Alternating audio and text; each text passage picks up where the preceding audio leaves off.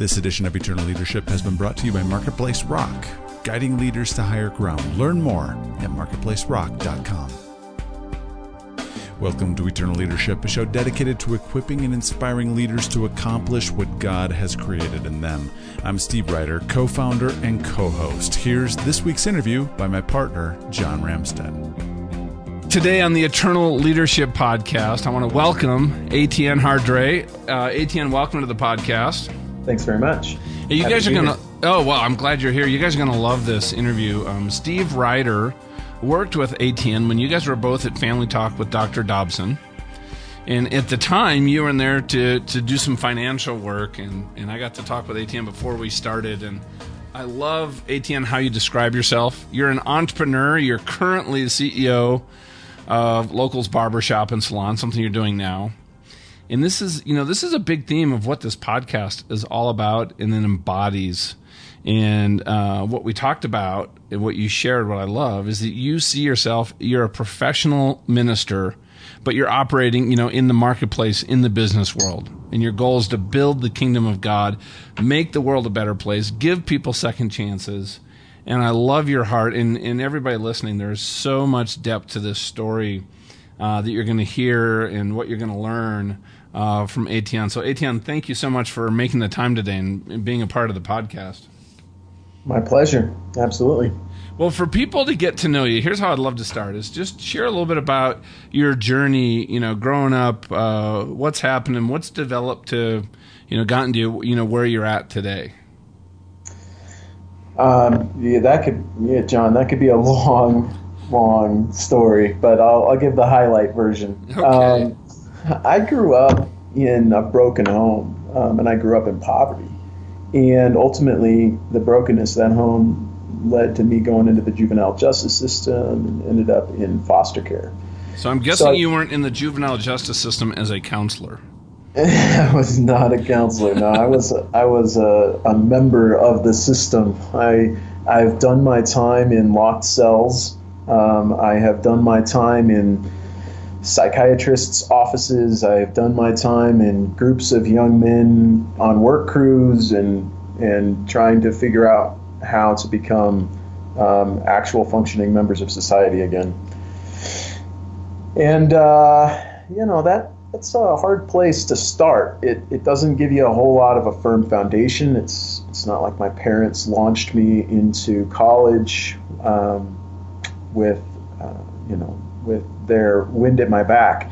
Many of the things that I ended up doing since then, I kind of feel like I had to start over in many many ways and do it all on my own. So. um, Now, that's how old were you when you when you kind of start kind of broke free of that system? I had to age out of it. So here, here um, we age out of that system at 18. So at 17 and a half, I went to college, and that's when the um, juvenile system kind of washed their hands of me. The, the the foster care system stopped paying my foster parents, and I was sort of on my own. So I did college. I worked through college. I um, uh, took out a ton of loans. You know, the government's happy to throw money at you as long as they get you for the rest of your life. But Mhm. from there, um, really at the end of that, right when I was graduating college, I had I was I had just married my wife, who I met there at college. I'd worked my way through college. I was getting two degrees. And right at the end, I went back to the system and I sort of applied to have my record expunged. And I remember clearly the day when the judge had my this huge stack of paperwork on this on the same bench that I'd been sent into the system on. Um, she calls me to the front of the docket and she So says, this is the same courtroom where you got sentenced. "Yeah, that's right." Wow. She calls me to the front of the docket and she goes, "You know, I've got this petition here. We've got all this all this material that your counselors and parole officers and all those people have have sent in on your behalf." And she says, "You're a model example of exactly um, what we hope the system does, and you should be very proud of yourself. I'm granting your petition." And bam, the hammer comes down, and I got to start my life from fresh. I got to start brand new. It was like being resurrected. You know, what was that perspective though? I mean, that's a, a transition not a lot of people make. And, you know, even outside of you know, being in, in the juvenile detention system, there's a lot of a lot of us that have you know grown up with brokenness, things that we're ashamed of, things that we wouldn't want to share with anybody. Um, and where were you, Etienne, that really allowed you to almost make that transition into a very different mindset than what put you in there? Um, you know, I got I got lucky in that I went in very early. So I went in at 12. And this is this is a kid's formative years, you know. So it's not like it's not like I had a lifetime of this stuff um, shaping who I was. Really, my life was formed in the fire of this system. And so God really broke me down. I, I, he broke me down 12, 13, 14 years old. And by the time I turned maybe 16, he was starting to rebuild who I was. Um, in college, there was a clear moment when God called me back to himself. He said, Okay, look, you've been kind of mucking around with this college thing, you've been doing whatever you think is good. It's time to come back to me. And I remember being in the car and literally just switching my my radio to Christian music instantly and going to church that weekend again. And um, so he had that process happened over many years, but when the timing was right, he brought the hammer down on me, so to speak, and said, "It's time. You need to get up and begin walking." And I got up and began walking. Now, after that, of course, um, life has not been roses. It's it's been very difficult, really, to try to figure out who I am today. But since that moment in the courtroom, it's all been a long walk in the same right direction, if you know what I mean. Yeah, and what what do you think allowed you to make that decision? That was a conscious decision to get up and start walking on a new path. You know, that's that's a good question, John. Um, it there's something in me that um, will not back down from a challenge. Mm. There's something in me that believes bigger, that believes, you know, in stuff that's that overcomes. There's something in me that sees a world that ought to be good and right and fair and I've got this deep sense of justice.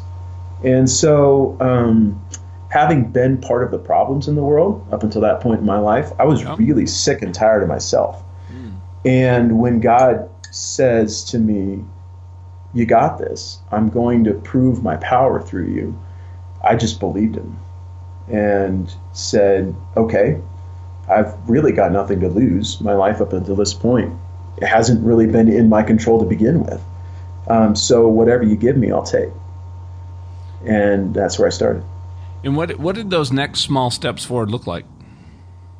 Well, it was simple stuff, you know. I um, I moved from Oregon to Las Vegas with my wife, and we basically started a brand new life after college. Um, and I started working at, you know, started putting my degree to work at just low level entry level um, jobs and I began volunteering at my church, and that was a really cool opportunity. That was that was probably the first test that God had answered my prayer. I'd always wanted to be a worship leader. I I learned guitar for the purpose of being a worship leader, but I also had this challenge that um, nobody would give me any authority and responsibility because of my past. And so, especially not a leadership position in the church. In fact, my father had been sort of thrown out of our church because of his failures. And so I had this shame hanging over my head that I was never going to be worthy. Mm. And um, in Las Vegas, I met a, a, a, guy who has become one of my best friends and mentors, and he's now um, launched a church himself and is a senior pastor uh, in California. And I met him, and he was at the time the children's pastor for the fifth and sixth grade at this rather large church in Las Vegas. And through just a series of events, I got connected with him, ended up in his Bible study group, and asked him if I could volunteer for him and work with him. And he says, Well, I need a worship leader. And I said, That's amazing. really? Huh. Well, I know I know a guy that could do that. and but but right there, um, the shame hit me like a brick wall, mm. and I broke down in tears. And I said, "Look, I got to tell you something. If I'm going to do this, I'm going to do this right." And I tell him my whole story, everything, all those things you talked about. You said how how we have things in our past that we don't want to share to people. I had met this guy maybe a month been in a Bible study with him, you know, and I'm in a new new city, I'm in a new state, I don't know anybody here, and it's just me and my wife trying to figure things out. And I lay myself bare to him, and I say, "This is who I am.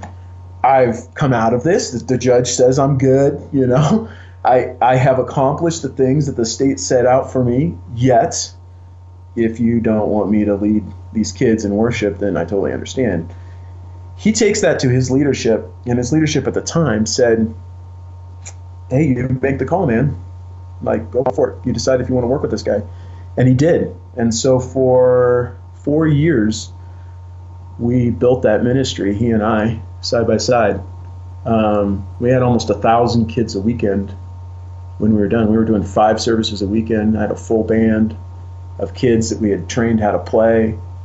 Um, and that really was the first brick laid down in the path forward where God says, Look, I really meant what I said when I said, I'm going to make a new man here. I'm going to give you a new life. And so that was the first thing that said to me, This is legitimate. I can take on positions of responsibility and authority. God will pave the way for me. And He did. And you know, you shared something, Etienne, I think is so powerful, and it's something in our society doesn't happen very often, and that is approaching our past, um, you know, with a humility and an authenticity to share with others.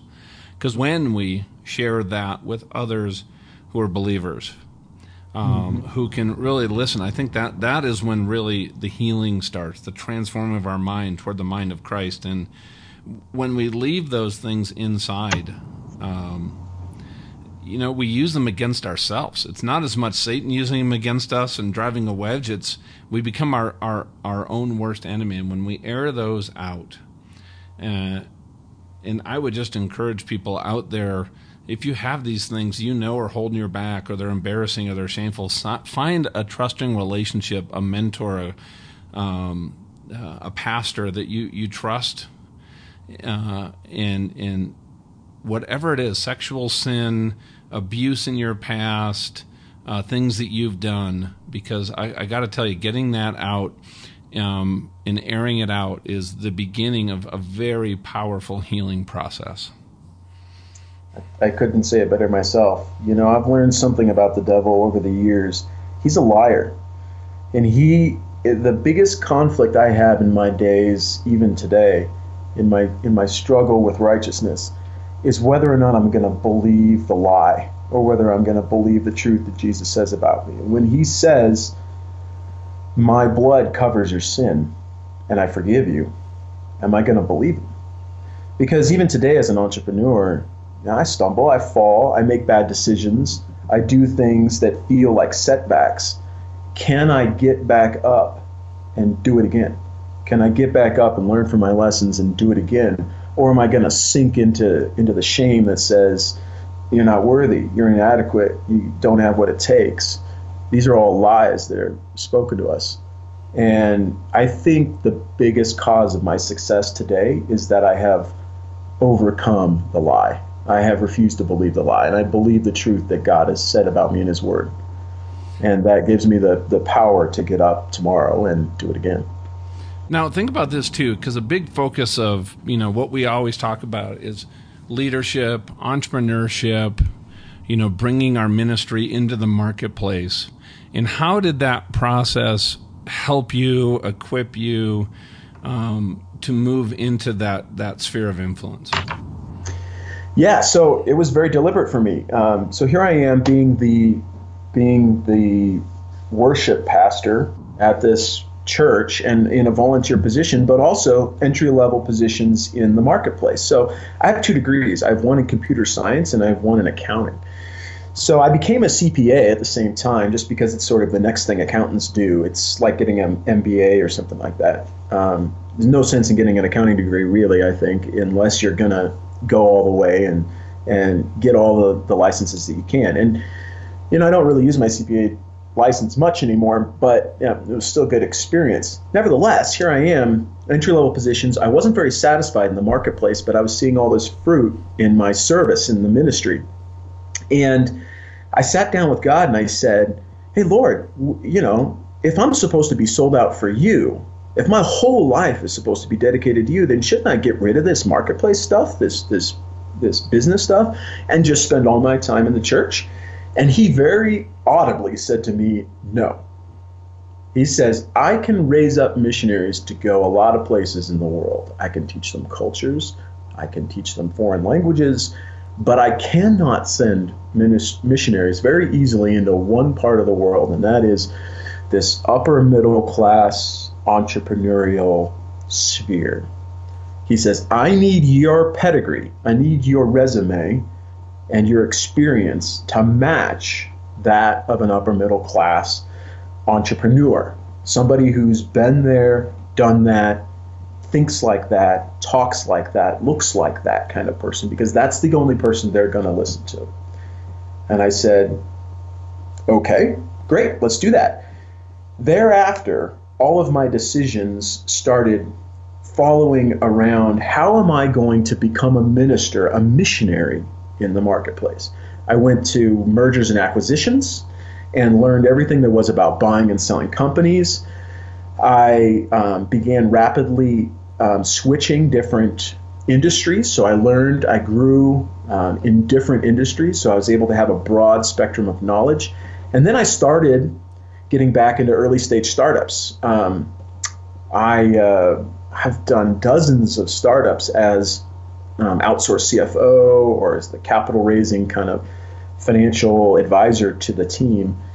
Um, I've done dozens of them here in Colorado now and um, learned a ton from them and learned how to integrate God's word into the management of a business and into starting a business. And through all that whole process, I ended up finally getting to a point where I felt like I had learned everything I needed to learn. Mm-hmm. Um, I felt like the next gig I was going to do was going to be mine, you know, the big one, the one that I'd been preparing for for years. Yeah. Only problem was six months into looking for mine, looking for my next big gig, I, I was running out of money and I had nothing. I had no idea what I was going to do. I'd been sitting around for six months trying to figure out what the next gig was going to be. I'd already won Young Entrepreneur of the Year.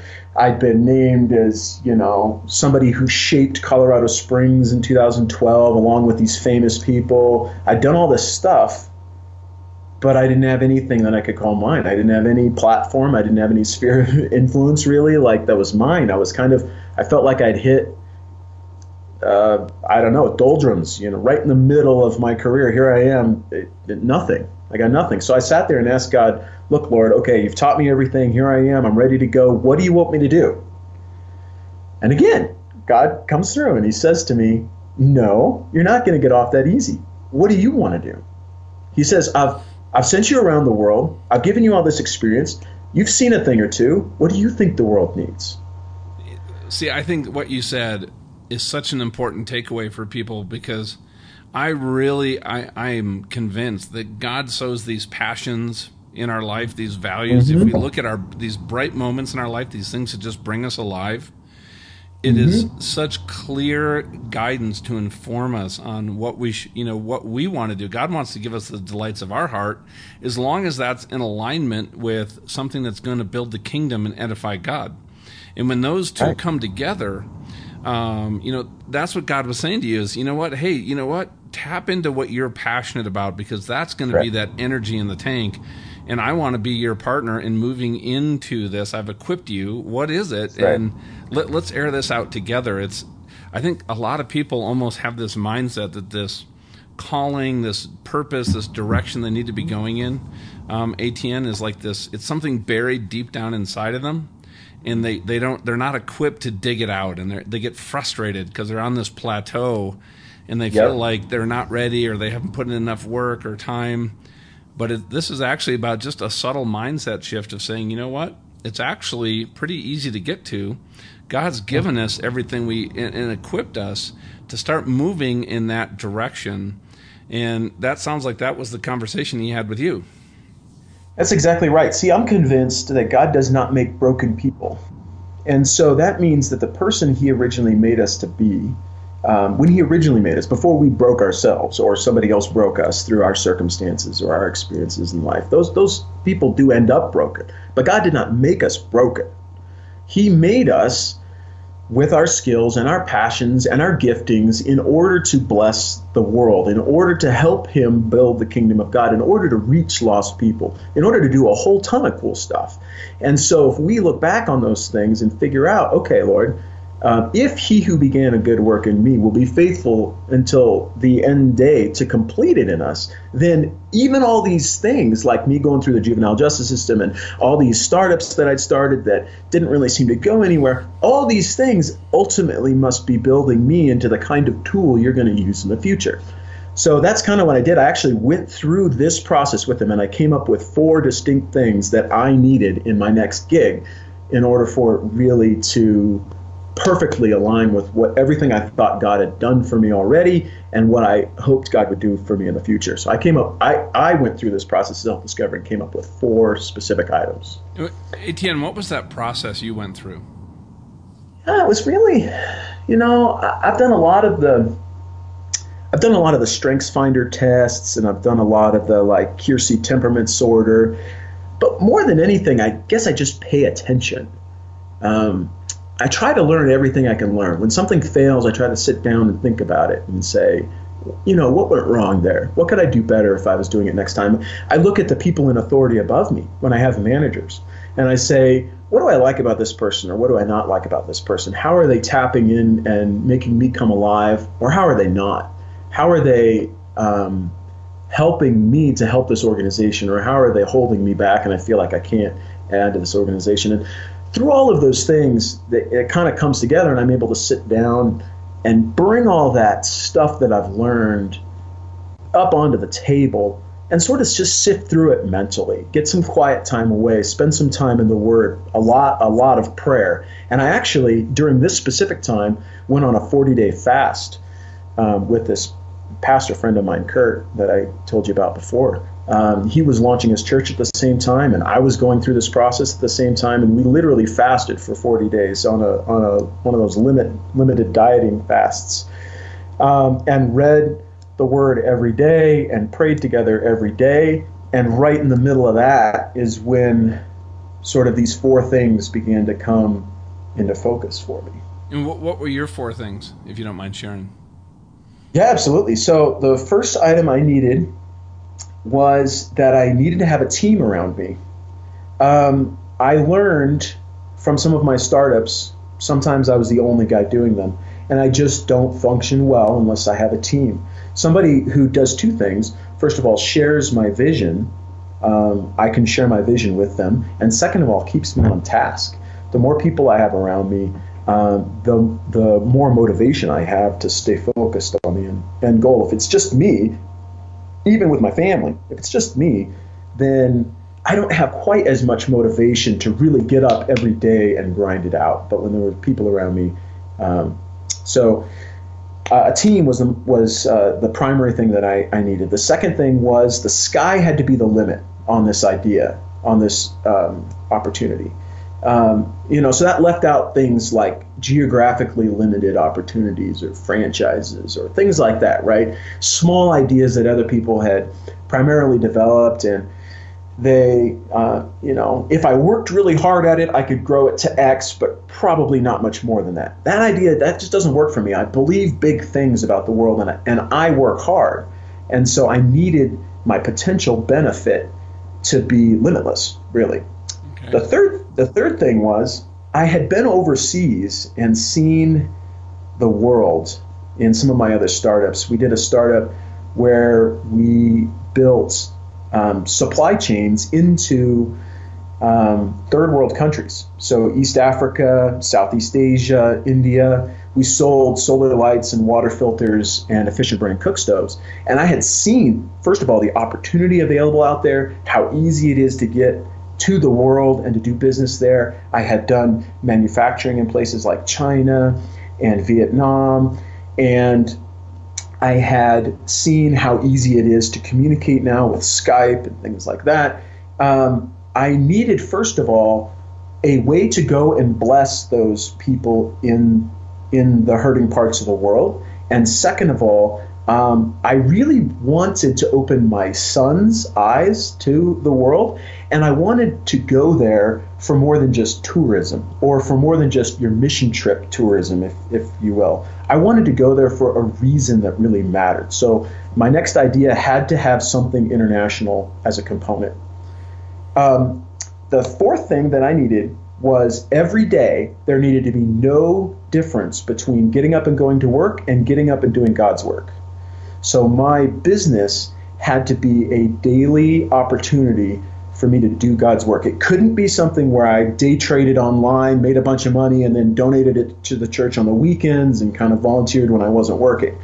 I, I cannot separate in my life um, the idea of building God's kingdom and building an earthly kingdom. Those they do not exist in my opinion. In my opinion, there is no gap. There is no gulf between the sacred and the secular ministry work and vocational work. You are born. You are created in order to do God's work, and that happens sometimes in the marketplace, sometimes in the churches, sometimes in social work overseas. But in all cases, as you live and as you breathe and as you speak the words out of your mouth, everything is for the glory of God. And so I, I needed something where there was no gap and I could make a difference every day.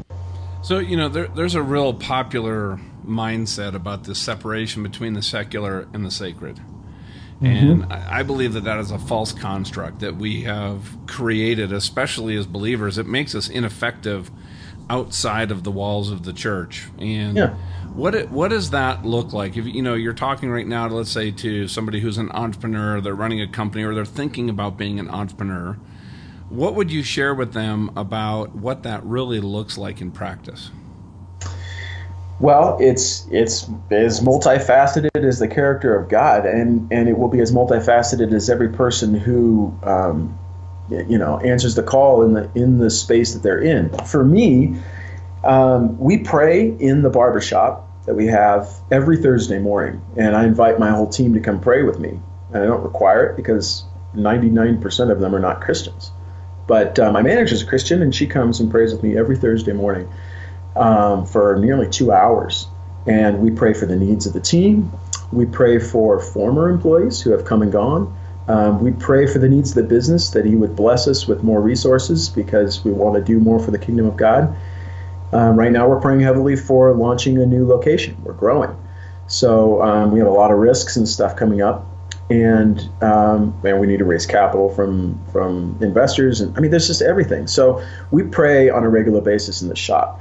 This, the second thing is to actually live out your business, not the way the world says to do business, and not with a timeline or a mindset like the world has. You, there are so many books and speakers, and you can go on TED Talks, and there are great podcasts, you know, like this one, but they all teach you how to do business from the perspective of the world, and they would advise things.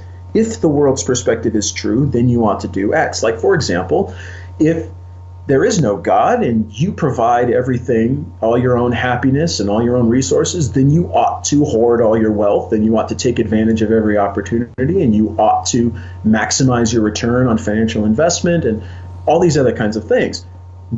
But if there is a God and God has the cattle on a thousand hills and all of his resources are at our disposal as heirs, co heirs with Christ, as adopted sons of that king, that that manager, if you will, if, if he's the real CEO of the resources in the world and they are available to you, then you're going to respond in a different way.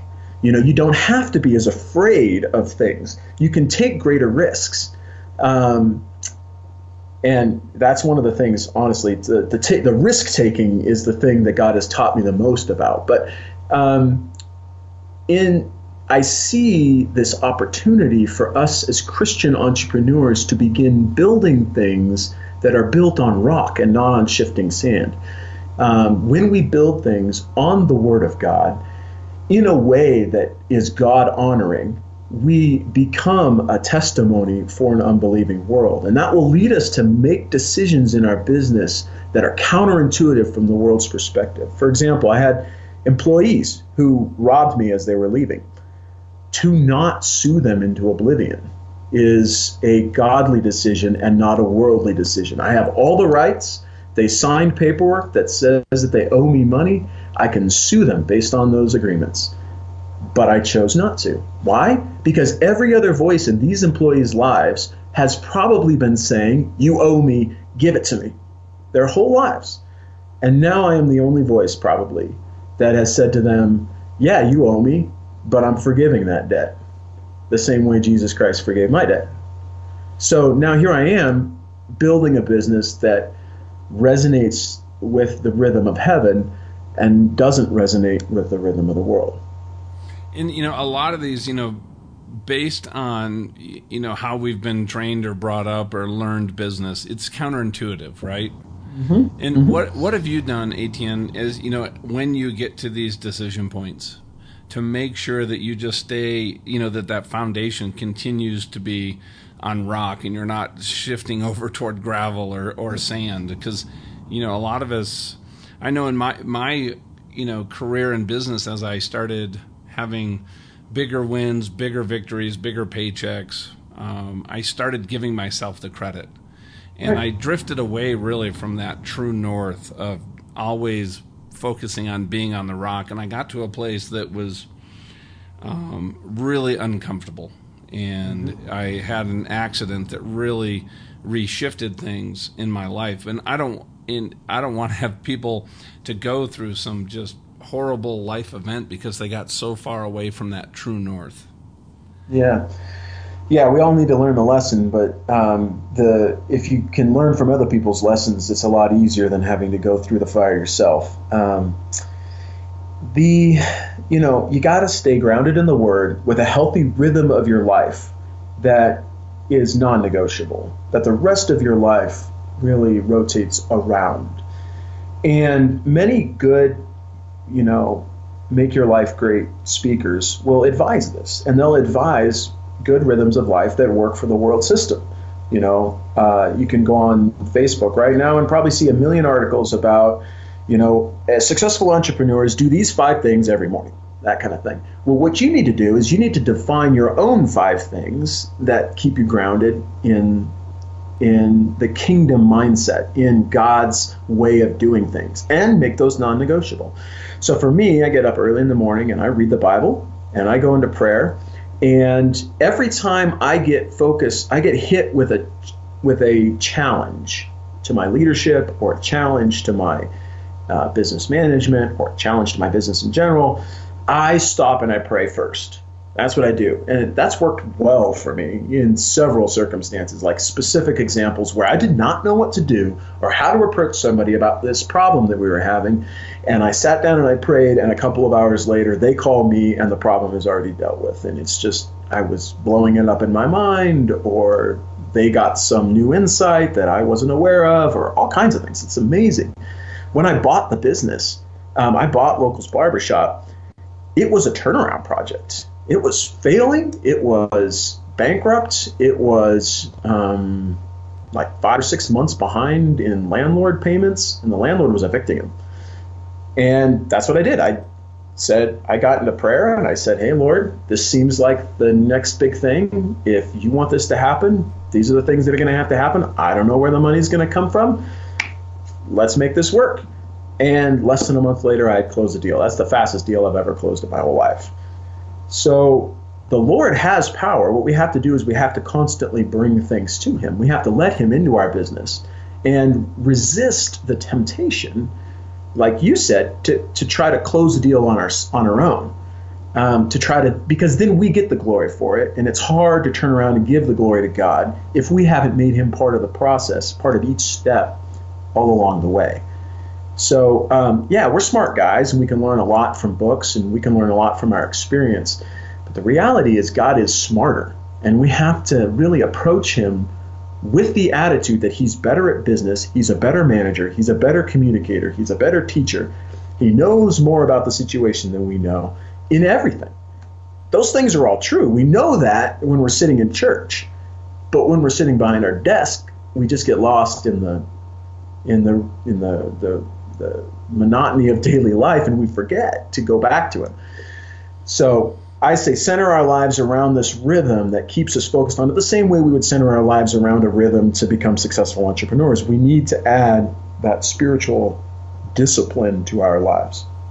I think spiritual discipline is. I, I, think you nailed it with that one, and just keeping that front of mind. And you know, God is in the day to day, but we forget that. You know, when you have to make mm-hmm. decisions and hire and fire and pay your accounts receivable, but all of that you need to do to honor God. And the question is how you do that. And you know, as we wrap up here, what I would just love just your final thoughts or takeaways for other people out there. They've listened to your story, like, wow, this guy has come from this amazing past, and he's just been out there um, succeeding, failing, succeeding as an entrepreneur. Just what advice would you give to those folks that really want to go, you know, connect to what they're called to do and go build something, be that entrepreneur?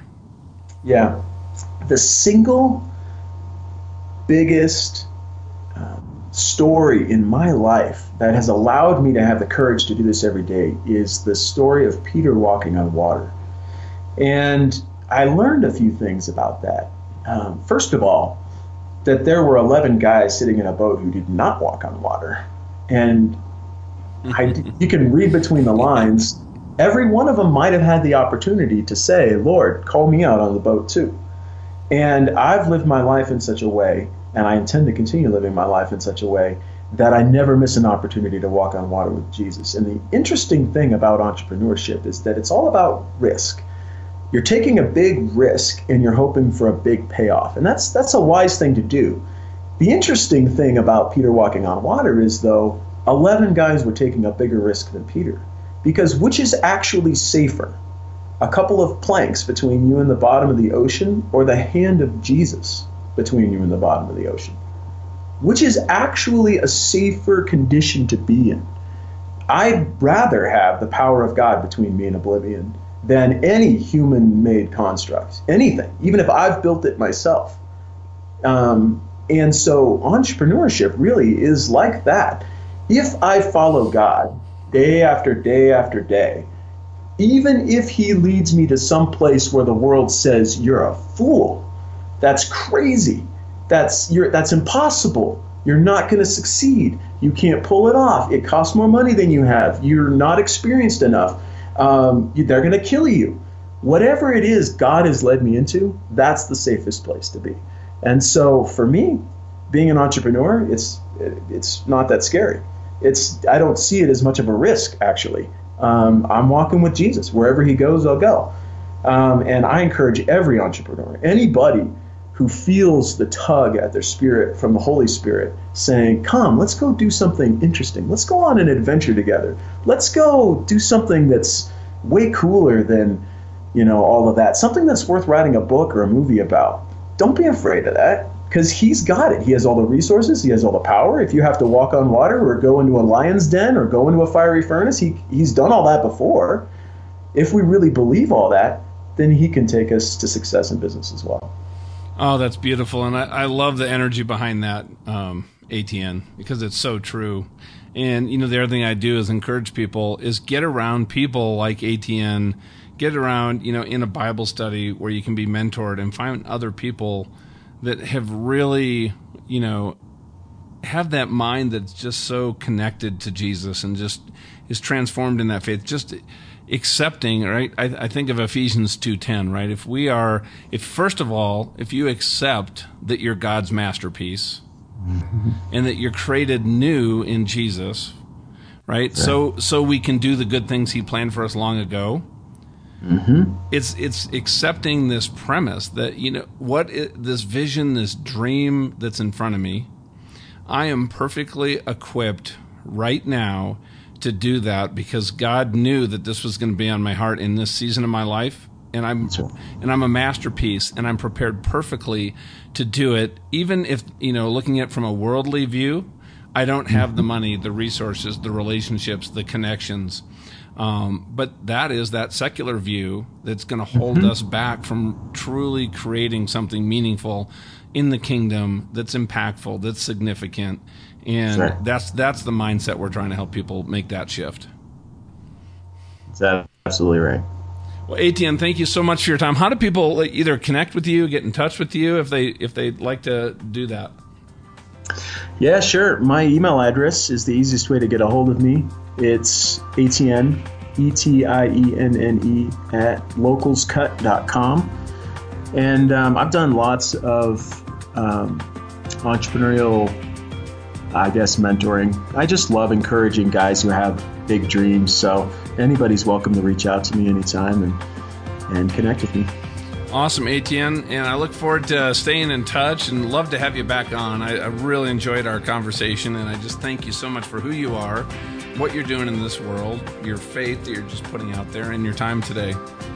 It's been a pleasure, John, and thank you for making this great podcast. I've, have enjoyed lots of the other uh, um, interviewees, and I'm happy to be included in that wonderful group. Well, thank you, man. I'll put you at the top of the list, my friend. Thanks, John. All right, see you, brother. Thanks for listening to Eternal Leadership. Be sure to check the summary of this MP3 for any important links and a link to the show notes for this episode. As I said at the top, this edition of Eternal Leadership has been brought to you by Marketplace Rock. Is there something that feels like it's blocking your business? The team at Marketplace Rock partners with you in unearthing those things that could be holding you back through intercessory prayer. John and I can't recommend the team highly enough. In fact, our phone calls with them are the highlight of our week. Visit them online, marketplacerock.com, or listen to either of Amy Everett's past interviews with us, episodes 4 and 66, marketplacerock.com. For John Ramstead, I'm Steve Ryder, and thank you for listening to Eternal Leadership.